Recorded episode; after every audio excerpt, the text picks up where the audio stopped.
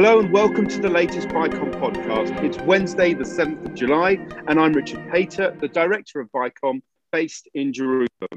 My guest today is actually Israeli based in the UK. Um, Elad Simchayoff is the European correspondent for Channel 12 News, and he's lived in London for the last eight years. He's also the host of the channel's popular daily podcast, One a Day, that deals with a range of topical issues. Elad, thank you so much for joining me today. Thank you, Richard. My pleasure. So there are a range of issues that I'd love to love to talk to, talk to you about um, and get your perspective on. Perhaps let's start with Israeli politics, which I know you're also following, maybe from afar, but still following very closely. Um, the new government, I mean, it's hardly had a period of grace at all from the first day it's been hit with kind of controversial issues, um, which is managing to, uh, to, to, to, navigate uh, somehow. We've had the March of the Flags in the Old City of Jerusalem, the, uh, the outpost of Eviatar um, in the West Bank, and kind of we're still waiting to see the developments on the, uh, the Qatari money into, uh, into the Gaza Strip. Um, but perhaps kind of the most recent uh, controversy was on Monday night and the vote over the, the citizenship law. Um, I wanted just to take your, your view of kind of what you thought of the uh, of, of this law and how the vote went in such dramatic uh, fashion on Monday night. Well, that's Israel for you, Richard, because you know there's always something happening. Uh, no one had any doubts concerning uh, the fact that the new government would not have any grace period, not even a day, not even an hour. The issues are uh, so varied and there's so many issues that the government has to face. Uh, it was clear as day that it will be interesting, let's say, uh, hmm. from the get-go. But you know, I, I, I think that we, we can talk about the coalition, we can talk about the government, we can talk about the, the, the law or the uh, addition to the law. I think the most important and maybe interesting thing to talk about here um, is the opposition because we are witnessing um, a kind of a peculiar situation in Israel where the largest party of the parliament, by far, the Likud, uh, with 30 seats in the parliament, it's a quarter of the parliament, um, is actually the head of the opposition. And when you look at the combining parties forming the coalition, each one, even if you take the sum of some of them together, uh, they're smaller than the Likud. And that makes uh, an interesting situation where the Likud feels, and especially Benjamin Netanyahu feels, he was wronged. He was actually the one who was supposed to be continuing his eternal role uh, as, as prime minister. And that affects the way he takes this role as head of opposition. Now, when you look at opposition anywhere in the world, especially in Israel, you have basically, I think, two types of opposition. The one which is more cooperative, the one that says, okay, we, we know that our aim is to overthrow this government, but we will cooperate with things that we see fit and think that they just and has uh, uh, importance on a national level. And there's a second type where the opposition actually says the only or the main aim for us uh, um, is to replace this government. And I think Benjamin Netanyahu uh, has put this aim um, as, as a sole aim where he can actually see in front of him, he wants to take this government out. He wants to replace uh, Naftali Bennett and, and Yair Lapid. And when you when you consider that uh, context, I think you can look at the uh, at the vote on Monday and actually any other vote that has been or will be within, within this uh, coalition. This coalition thought wrong wrongly that it can count on the opposition, on the Likud, on the Tzionut Datit, the right wing parties to cooperate and to stand with, eh, with them uh, in matters that are important to the Israeli right, that uh, traditionally the Israeli right saw eh, eh, in a very clear way. And that's why the coalition in Israel thought that it can count on the Likud to um, balance the fact that the left wing parties inside the coalitions cannot and will not vote for a law that basically says that uh, partners, whether wives or husbands, that are coming from the Palestinian territories inside Israel and have formed an alliance and, and marriage with Israelis, they will not enjoy the same rights as uh, Israelis or as partners who come from different territories. The Israeli left cannot and will not accept that. The coalition, especially Bennett, thought that the Likud and the Tzionut it will help him because it's something that is very important to the Israeli right. But again, Benjamin Netanyahu, more than others, um, has a very clear view. He says, I don't mind whether uh, uh, we will pass laws that the right see as, as important and just. The only thing that I see in front of me is to take this government out and to replace Naftali Bennett. And it makes the whole work of the coalition a lot more interesting, in my opinion. I mean, that's presumably that's I mean that's a, a legitimate approach by the by the opposition. It's just it kind is. of ironic when it goes against kind of their core ideological beliefs, as we saw on Monday night, a bill that has been pushed for the last decade or so by the Likud party, and suddenly, without without any shame, they're all voting against it because of you say kind of political expediency to bring to bring the government down. Um, it's, it's, it's, definitely legitimate. Uh, it's definitely uh, when I say there are two types. Again, mm. you might discuss and you might debate whether uh, the, the, the, that's a constructive way to see the opposition, but both types are legitimate. And if I take you back to uh, one of the previous times where Benjamin Netanyahu was head of opposition, he acted the exact, exact same way. He cooperated with Arab parties in order to overthrow the government. He actually stood uh, uh, at the Knesset and showed uh, classified information and classified documents in order to attack the government and to uh, uh, uh try to denounce it and to, to make a claim that it needs to be overthrown and he needs to replace the prime minister. We've seen that Benjamin Netanyahu wants to win at all costs. And it's mm. true when he's when he's uh, running for prime minister as prime minister, and it's especially true when he wants to replace another prime minister and he's the head of opposition. Absolutely. Um, I mean, one of the most uh, kind of crucial tests of this new government will be passing a budget. We saw just this morning they were able to extend their own deadline for doing this, I think, until the, the beginning of November. Um, what are the issues that, uh, that, uh, that our audience that may be interested in following this closely should be looking out for, the controversial issues perhaps within the, uh, the budgetary agenda? Uh, well, again, uh, when you look at the coalition, this coalition, um, it's, it's very fragile it's very varied and and the reason why it has this um, it faces these issues that usually were not a big problem for an israeli government but because of the way that it forms the, the, the different parties form a coalition and they're very very much apart in terms of agenda. You have a very left wing parties like Ra'am, which is an Arab party, and Meretz, which is which is sometimes is considered as the radical left in Israel, and the Labour Party Avodah, which is the moderate left. And you have the right, the the, the uh, uh Yamina for Bennett, uh, which is somehow sees sometimes sees as a, as a, as a radical left and Tikva Chadasha by, by, by Gideon Sa'ar, and you have to somehow balance these agendas. And when you talk about the, the, the, the budget, I think that will be the biggest test for this coalition. And, and again, the, the reason why they postpone it is in order to, to try and fine tune all of the different uh, perspectives and, and, and, and views.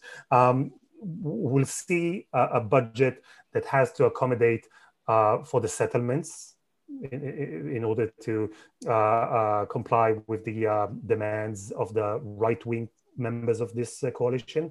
And we'll have to see a budget that has to accommodate uh, let's say, uh, uh, Bedouin settlements um, in the south of Israel, because this is mm. the, the, the, the, base of uh, Ra'am's, the, the, the, Arab party in the coalition's uh, voters. They're coming from there. So somehow you'll need to see a very, very strange budget that doesn't have a very clear uh, view, doesn't have a very clear uh, agenda to it. it. It will be scattered all over the place, kind of like the, the, the coalition that we're seeing. And bear in mind, Richard, we're um, uh, after uh, a year and a half of, of the COVID pandemic, we're after an operation in Gaza. Uh, Israel's budget has to accommodate to that as well. Uh, the, the, the deficit is very big. Uh, some were talking about the need to raise taxes. I don't think Bennett has the political power in order to do that. Uh, but when you take into account that you have to comply with demands from uh, the left and the right, the radical left and the radical right, and you're facing a time of uh, financial uncertainty, it will not, not def- it, it, will uh, definitely be a very, very challenging budget. Uh, a to um, to actually make and B to pass in legislation. Mm. I mean, what's, I mean, this is a conversation that I'm sure you've been asked numerous times and I'm asking others as well, but what's your, if you, if I have to put you on the spot, the, uh, the longevity of this government, how long are you giving it? Uh, that's a good question. I think that we need to see which interest uh, um, takes precedent. Whether, uh, and, and that's what the coalition hopes, that they would be able to put aside the most divisive topics and uh, they will be able to put aside their um, maybe most um, controversial political agendas and political debate and um, focus on trying to manage the day-to-day basic stuff. We have a pandemic that is still around us.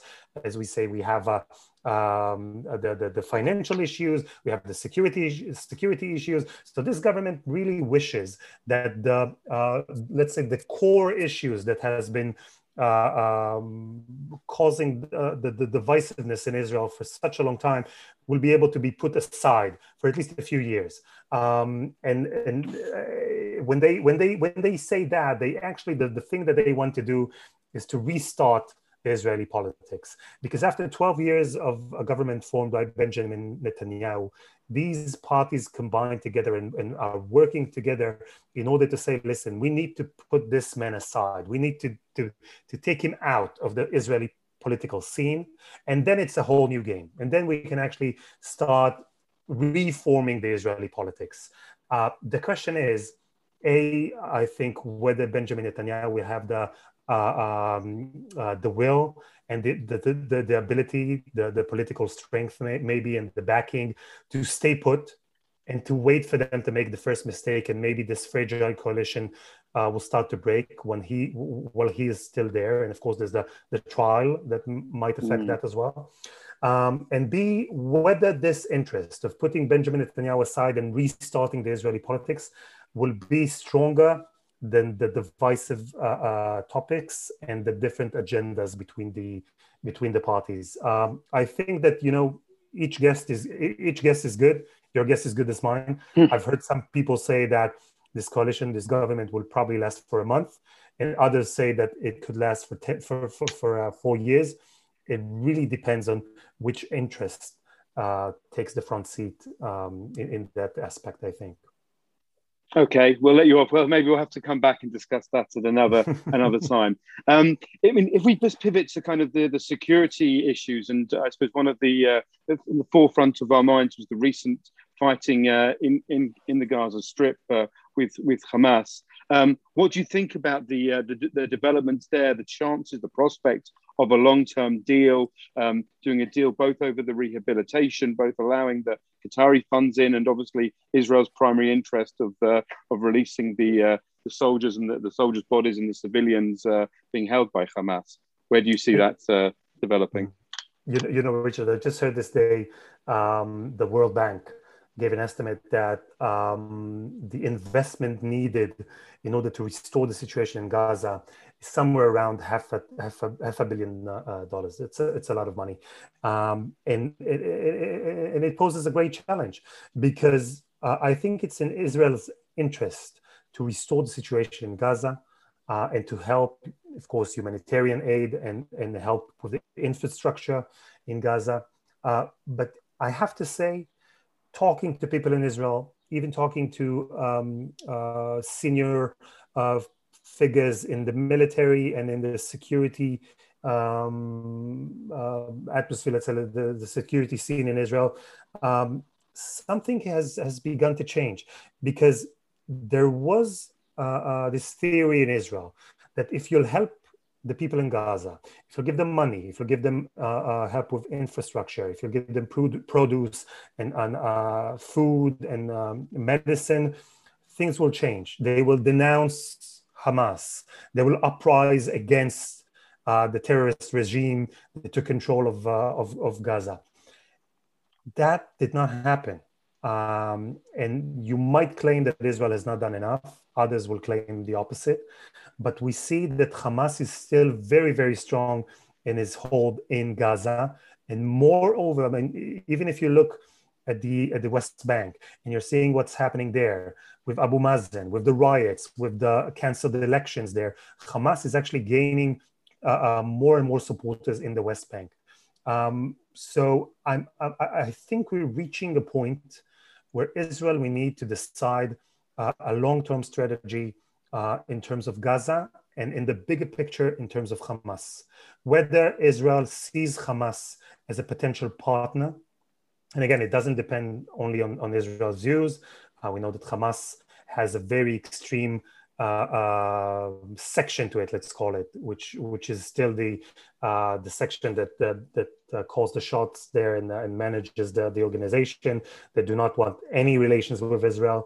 But I think that in terms of Israel, and when we're talking about Gaza and the way to avoid another escalation and another round of fighting, I think Israel will need to uh, have a strategy, a long-term strategy when it comes to Hamas. Uh, and I've, I've been hearing a lot of uh, theories and a lot of um, possibilities and a lot of uh, solutions, possible solutions.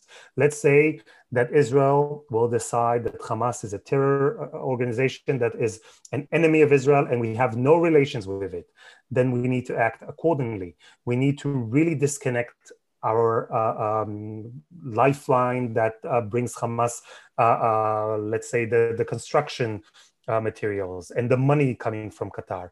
We'll have to disconnect that and say, listen, this is a, an enemy state. We do not want any relations with it. We do not want any interactions with it. If you want to pass through materials, you can do it uh, via Egypt. But that's, that has not been done uh, yet. And that's mm. why Israel is, is, is, is in a kind of a combined uh, situation with Gaza, where we, we do not have any uh, former relations. We see Hamas as, a, as an enemy, as a terrorist organization, but we still have uh, very much uh, uh interaction with them. I think Israel is, is, is coming towards this place where it needs to have a definite strategy, a long term st- strategy, and that's the only way to avoid another escalation or this situation of, of recurring uh, cycles of violence. It's just it's it's it's an unbelievable situation that the Israelis and the people of Gaza has to live through. Absolutely. Um, I mean, listen. While we were here, obviously focused on the uh, on on the the violence coming emanating from the Gaza Strip. Um, at the time, if I take you back, you were and you were kind of familiar to to so many Israelis on the TV screens on a nightly basis, covering the pro-Palestinian protesters in London. I wonder if you could just give us an idea. Um, can you describe what it was like being an Israeli um, journalist covering those those rallies? Uh, so I have to tell you, Richard, I've been here in London, as you said, eight years now. Um, I've been covering all of the major anti-Israeli, pro-Palestinian demonstrations. There have been many, many, many that I've, I've I, I, I, was in and, and, a part of um, even the Al Quds rallies and the big rallies and demonstrations during operations in Gaza. And I, I, I can clearly say uh, that, at least in my experience, uh, there has been a growing uh, tension, there has been a growing uh, um, uh, violence, there's been a growing hatred towards Israel. Um, and I think the peak was really the the the the the, the last um, the, the previous operation that we saw in uh, Gaza, uh, the Protector of the Walls. Um, I was um, in two demonstrations in front of the Israeli embassy. I cannot remember texts so aggressive, so full of hatred towards Israel. Uh, people are actually calling for the destruction of Israel uh, for massacre of Jews, uh, the Israeli flag being burnt and ripped, uh, the Israeli flag being uh, thrown on the floor, and dozens of people just uh, uh, stamping it on it and chanting and dancing. I remember a few years ago, I was covering one of the demonstrations in front of, of Downing Street, and I remember one person ripping the flag of Israel. That was I think four or five years ago. Uh, and even some of the demonstrators were a bit shocked, were a bit taken back about what, what just happened. And now in this, these demonstrations, it, it happens almost as an afterthought. You, you can actually see people doing it uh, to entice the crowd and you hear the chants and you see it happening not only once and not twice, you can see it happening time and time again.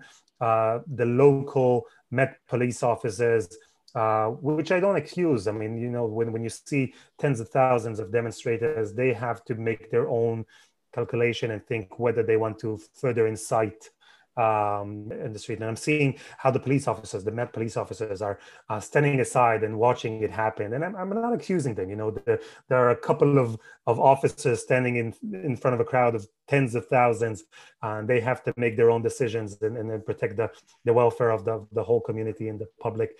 Uh, but but it made me feel re- really really bad. And, and and I have to tell you, every time I'm I'm going back home uh, from these demonstrations. Um, I, I, carry with me uh, uh, something in my stomach. I don't exactly know how to put it into words, but it takes me days to get over the, the, the feeling. You, you, you feel the hatred, you, you're faced with the hatred, you're facing ignorance, you're facing bigotry. Uh, it's happening in, in the central of London, uh, a city so, so vibrant, so cosmopolitan. Um, it, it, it, it's always very hard for me. And as i said it, it, keeps getting harder because the texts and, and the actions keep getting harder and harsher. Um, i mean it's it's horrific to hear that. I'm i'm i'm, I'm sorry for your experience but kind of uh, want to just send you the the strength of just as a as an israeli viewer just how important it is to kind of to see those images which i'm sure you're you're you're aware of. Um, I mean, I just wonder what it's like when you're in the crowd kind of when the camera stops rolling, whether the people around you also are aware that you're an Israeli journalist, uh, and if that uh, how, how, how that feels like. Uh, so, so you know, I, I can share a couple of anecdotes uh, in that aspect because there was a very, very violent demonstration a few years ago. Uh, it was right before Benjamin Netanyahu came to visit the UK. It was in front of Downing Street, um, and that was the only time where I was actually physically assaulted. Uh, it wasn't too bad. Nothing major happened. Uh, it, it, wasn't a nice experience, as you can gather. Uh, but after that, my uh, bosses in Israel, they actually uh, issued and they sent me, you know, the, the, the, the microphone cube with the um, Channel 12 logo. So mm. usually I carry one that has Hebrew on it. It says Hachadashot, the, the, the news company. Mm. Um, after after that uh, demonstration, they sent me um, one that has doesn't have any text. It's just the logo, just a couple of lines. Uh, wow. they, under, they, they, they, understood the potential uh, and the threat that m- might uh, uh, come into life in, in these demonstrations. Uh, but you know, the, the, the, interesting thing that I that I face in these demonstrations, and, and and there is a group of people, and I can usually see it in the smaller demonstrations, not not so much in the larger ones, but there is a group of people that actually knows me. Uh, and they know who I'm covering it for and who I'm working for. And the interesting thing is that they follow me around and every time I try to speak to someone and interview someone from the crowd, they gather around us, uh, trying to block my uh, my way towards the crowd and towards the, the, the people that to interview. And they warn the demonstrators that here comes an Israeli journalist. He will try uh, to to uh, to shed a, a, a, a, negative light on this demonstration. And um, he will try to confront you and he will try to make you look as fools.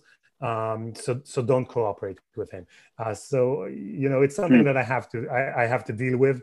Um, uh, and i think that in the larger demonstrations um, it, it, might be harder for me personally because of the texts because of the fear because of the threat. Uh, but in terms of journalism I think it's easier for me in the larger demonstrations to show a more accurate uh, picture of, of what's happening. Very interesting. I mean, away to, so away from this kind of the nasty side of it, how how else would you describe um, being an Israeli co- um, correspondent based in the UK? Um, well, it's very interesting. It's very interesting because the relations between the two countries are very interesting, um, and I think that you see um, uh, two sides uh, that sometimes collide. I mean, if you look at the at the UK government, um, if you look at Boris Johnson, if you look at, at his ministers, they're very pro-Israeli. and the relations between the UK and Israel are very important for them. And you see unprecedented trade and unprecedented level of agreements being made between mm. the two countries. Um, and then when you look at the street, and again, I'm talking about demonstrations, but not just demonstrations. If you look at uh, uh, stories that we sometimes find within the local communities, stories that we sometimes find within the local politics, the sentiment is, is very different. Um, and I, sometimes trying to bridge the gap between how the um, average, or you know what, maybe it's not the average uh, uh, Brit, but maybe uh, uh the specific groups of the local communities forming forming Britain, and especially London, trying to bridge the, gra- the, the bridge the gap between what they feel towards Israel and about how they see Israel, and what uh, uh, the formal agenda and the way that the UK government deals with Israel. It's sometimes a thing that is very hard to do.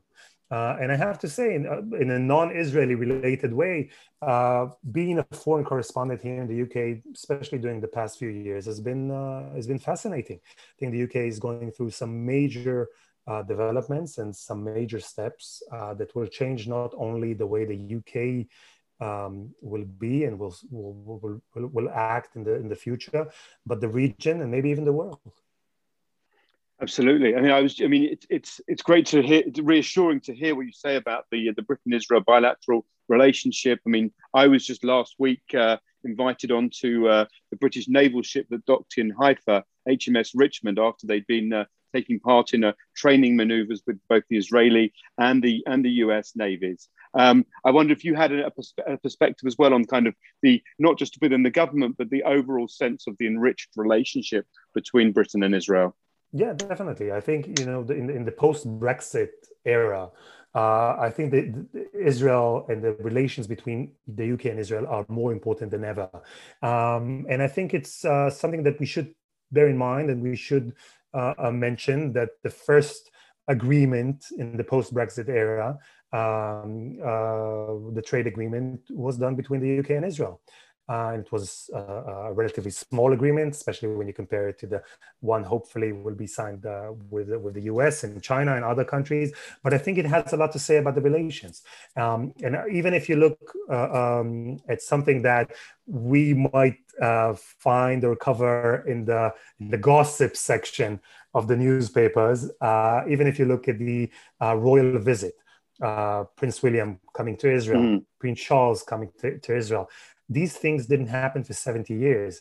I think the reason why they're happening now is because of the understanding of how Israel and the UK could benefit each other. And you know, I have to say, during the horrible period of time where we saw the ISIS attacks here in the UK and other places throughout Europe as well, I witnessed personally uh, the uh, the way that the cooperation between the security uh, um, security organizations uh, has become uh, tighter and tighter. I, have witnessed how uh, senior uh, officials from the Israeli forces are coming here to the UK and how UK uh, officials are going to Israel to have bilateral talks. I saw how the military is training together, both the Israeli and the, the British military. I think that um, if you look at these two subjects, the security subject and trade and financial subjects, I think that Israel and the UK have really come closer. Uh, relations have always been good, but I think in the post Brexit area, the post ISIS area, uh, these two countries have actually found uh, new ways to cooperate and understand the importance of one another. Um, absolutely. Well, obviously at BICOM we are fully fully supportive of that uh, that growing and the strength of that uh, relationship. Um, just you mentioned before about kind of covering uh, British politics and presenting that to the uh, to an Israeli audience. I wondered, for example, if you covered the uh, the recent resignation of the uh, of Health Minister Hancock, and within that context, how you how you covered or how you explained to, to an Israeli audience the concepts that are kind of enshrined in the British political system of both individual and collective ministerial responsibility, something that we do not see really happening in Israel of, of ministers resigning. You know, the Israeli viewers and the Israeli consumers of news, uh, there's there's one thing that they like most is um, seeing that that Israel is not alone, that they're not alone, that if they feel uh, somewhat ashamed of their uh, um, uh, representatives, that it doesn't happen only in Israel, and to see um, terms of uh, uh, ministers who can one day uh, issue laws and um, uh, ask the people to self-isolate and to keep uh, uh social distancing and then the other day uh, just act like this uh, you know the, the, the, rules doesn't apply to them. Israelis would are, very, are, very, keen on seeing that it doesn't happen only in israeli politics. We've seen hmm. quite a lot of figures in israel that acted the same way. I think british politics is will always be interesting in the eyes of the Israeli uh, news consumer because there's very uh, it, it's very similar uh, to the Israeli politics in terms of the system. Uh, the Israeli politics, let's say, is uh, further apart uh, from the American system. We don't have a president. Um, we don't have a Senate. the whole electoral system is different. I think there's more similarities between the British and the Israeli uh, political system uh, than any other. Israel has its political system and many other aspects of life based on the British mandate, on the British laws.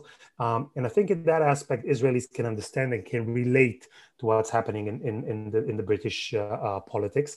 And of course, when you combine uh, an affair, videos of an affair, uh, the, the, the, COVID pandemic uh, uh, laws and ministers acting against the laws that they themselves initiate and and uh, and, uh, and, and progress, then I think it's a, it's a perfect combination for a perfect news story. And I have to say that I'm sometimes surprised uh, with the level of curiosity and interest that the Israeli has, that the Israeli public has towards what's happening uh, here in the UK. I, I, I, get asked many, many questions about the parliament, about how things work, about Brexit, uh, which is pretty surprising to me. And, and, and yet I think there's, uh, the, the, the, the, British uh, political scene has uh, produced some uh, very interesting stories. I'm not sure that the, the, the, the, British citizens are very happy with those. but in terms of being a journalist here, it certainly gives me lots of work and interesting work. Very cool. Um, I noticed on your on one of your recent podcasts, kind of in the within the zeitgeist of the uh, of the Euros, you asked the question, "Why is Israel so bad at football?" Um, what, what what was your conclusion? You know, we're talking about similarities. I think that uh, the Israeli football, especially the Israeli football fans, can have uh, a, a, lot in common with the with the British and especially the English uh, uh, football fans because Israel uh, every time there's a major tournament, every few years, Israel comes with high expectations, saying, This time we'll make it, this time the, the cards are in the right place. We have a good team. Uh, the draw was easy for us. Certainly, we'll, we'll make it happen this time. Uh, and I think a lot of English fans can relate. The thing is, the proportions are a bit different because if England fans are hoping for English, uh, uh, the, the, the, the, English uh, national team to actually win the cup and bring home the trophy. Uh, the Israelis fans are a bit more modest. They're just hoping to to qualify for the competition and to play uh, uh, among the, the, the great teams. But you know, I think that Israel has a lot to, a lot to learn from uh, from England and from the UK in terms of sport. I think uh, uh, when you're seeing how, uh, especially football, but sport in general, has become a, a, national project here in the UK, and when you're seeing the amazing performances in the last Olympics, for example, made by the UK mm. Uh, by the UK team, uh, I think Israel has a lot to learn. I think Israel wants to be in the place where it, it, it, it, makes sports as a national project. Um, it's not there yet. If we talked about the, the different difficulties and, and problems that Israel is facing, I think that will um, naturally have priority over uh, sports and other aspects of life. So we're not there yet. But you know, there's a lot of uh, Israelis uh, Israelis who support uh, the English team and the English teams in the Premier League. So at least we have that. Absolutely. And as I said, we're talking now um, Wednesday afternoon, the seventh. This evening is the semi-final um, of the uh, of the Euros. England in the, England against Denmark. So, from your view, is football coming home? It's coming home, definitely, definitely. I mean, uh, I'll, I'll, I'll, I'll, use someone who's smarter and more experienced than I am, Alan Shearer, uh, that said that if it if, if it doesn't happen this time, it, it, it, will not happen. And you know, Boris Johnson talking about uh, relaxing the COVID laws, he said, let's be honest, if we're not doing it now, we, we we're not we're not going to do it later. I mean, this is the time to do it. So I'll take that. I'll take Boris Johnson's words and just put them on the uh, on the tournament as well. If England is not bringing football home this time, I can't see them doing it any other time. Fantastic, Elad. Thank you so much for your time today. It was a, it was a, it was a great conversation, which really uh, touched on so many so many issues, and uh, we may well come back to you in the future. But for today, thank you very much. It's been a pleasure. Thank you very much, Richard.